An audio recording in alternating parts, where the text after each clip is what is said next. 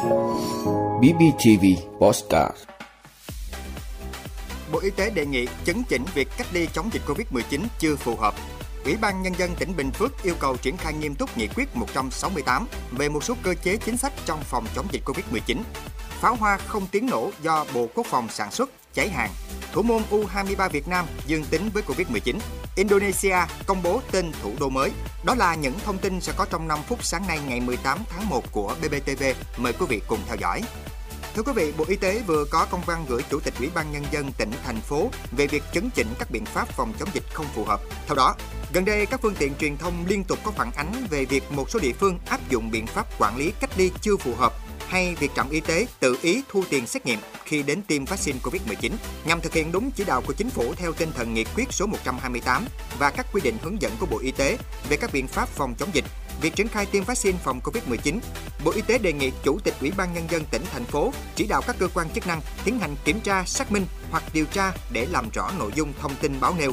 Nếu có vi phạm yêu cầu xử lý nghiêm theo đúng quy định của pháp luật hoặc chuyển ngay hồ sơ đến cơ quan công an để xem xét xử lý. Đồng thời các địa phương cũng cần tăng cường kiểm tra giám sát việc thực hiện các biện pháp phòng chống dịch theo đúng quy định. Bộ cũng lưu ý kịp thời chấn chỉnh việc áp dụng các biện pháp phòng chống dịch không phù hợp, kiên quyết không để xảy ra các hành vi vi phạm trong công tác phòng chống dịch Covid-19. Trước diễn biến phức tạp của dịch Covid-19, đặc biệt là sắp đến Tết Nguyên đán, nhiều địa phương ban hành thêm các quy định để kiểm soát người đến từ vùng cam, vùng đỏ. Trong đó, một số địa phương yêu cầu thực hiện biện pháp cách ly người về từ vùng đỏ và vùng cam. Đồng thời, người từ vùng vàng và vùng xanh về Hải Phòng phải tự theo dõi sức khỏe trong từ 7 đến 14 ngày. Một số nơi yêu cầu người đến từ tỉnh thành có ca nhiễm cộng đồng vào địa bàn phải có kết quả test nhanh âm tính trong 48 giờ hoặc giấy xét nghiệm PCR âm tính trong 72 giờ.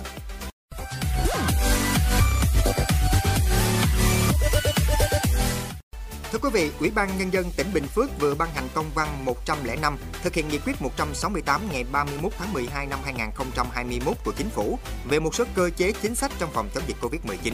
Theo đó, Ủy ban Nhân dân tỉnh yêu cầu các sở ban ngành đoàn thể tỉnh, Ủy ban Nhân dân các huyện thị xã thành phố theo chức năng nhiệm vụ triển khai thực hiện nghiêm túc nghị quyết 168 chú ý việc phối hợp đảm bảo các điều kiện hoạt động, vận hành cơ sở thu dung điều trị Covid-19.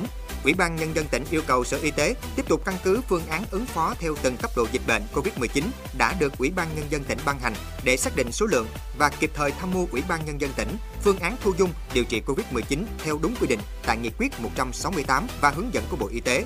Bên cạnh đó, tiếp tục ra soát đánh giá hiệu quả công tác sử dụng cơ sở vật chất, trang thiết bị, vật tư y tế phục vụ công tác phòng chống dịch bệnh Covid-19 hiện có. Trường hợp cần thiết, phối hợp với Sở Kế hoạch và Đầu tư, Sở Tài chính tham mưu Ủy ban nhân dân tỉnh phương án đầu tư nâng cấp, cải tạo, sửa chữa, sắp xếp, bố trí cho phù hợp, hiệu quả.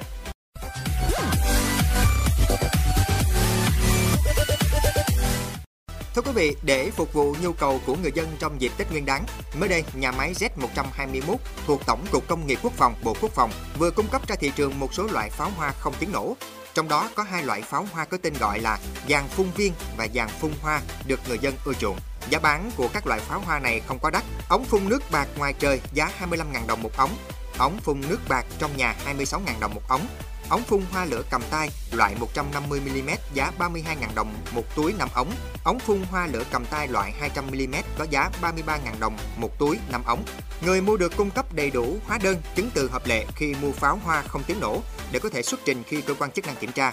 Đến nay, công ty trách nhiệm hữu hạn một thành viên hóa chất 21 đã triển khai hơn 60 điểm bán các sản phẩm pháo hoa không tiếng nổ tại một số địa phương trên cả nước nhằm phục vụ nhu cầu giải trí của người dân trong dịp Tết này. Trước đó, Nghị định số 137 năm 2020 của Chính phủ về quản lý sử dụng pháo nghiêm cấm các hành vi sản xuất, vận chuyển, tàn trữ, mua bán sử dụng pháo nổ, bao gồm cả pháo hoa nổ, trừ các tổ chức doanh nghiệp thuộc Bộ Quốc phòng được Thủ tướng Chính phủ giao nhiệm vụ nghiên cứu, sản xuất, nhập khẩu, xuất khẩu, cung cấp, vận chuyển, sử dụng pháo hoa nổ theo quy định.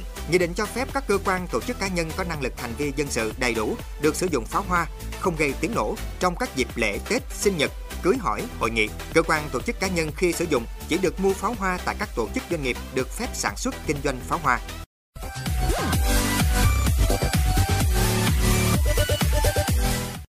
Quý vị, sau khi về quê lấy vợ, thủ môn Trần Liêm Điều không may dương tính với Covid-19. Hiện tại, anh chưa biết có lây cho các cầu thủ U23 Việt Nam trên đội hay không. Thủ môn Trần Liêm Điều đã xin ban huấn luyện cho phép tạm thời rời đội vào ngày 12 tháng 1. Lý do là anh và bạn gái quyết định tổ chức hôn lễ. Đến ngày 15 tháng 1, Liêm Điều trở lại đội U23 Việt Nam tập luyện. đám cưới của Liêm Điều có mời một số cầu thủ của Nam Định. Trong số này, vài cầu thủ dương tính với Covid-19 dẫn đến việc Liêm Điều bị lây nhiễm. Điều này khiến nội bộ U23 Việt Nam nhấp nhổm. Tính đến hiện tại, đội tuyển U23 Việt Nam còn chưa đầy một tháng là sẽ tham dự giải U23 Đông Nam Á 2022 ở Campuchia, gặp Thái Lan, Singapore ở vòng bảng. Nhiều khả năng U23 Việt Nam sử dụng biện pháp giống đội tuyển nữ Việt Nam ở thời điểm hiện tại, đó là tiến hành xét nghiệm nhanh Covid-19 để tách các trường hợp dương tính và âm tính với Covid-19.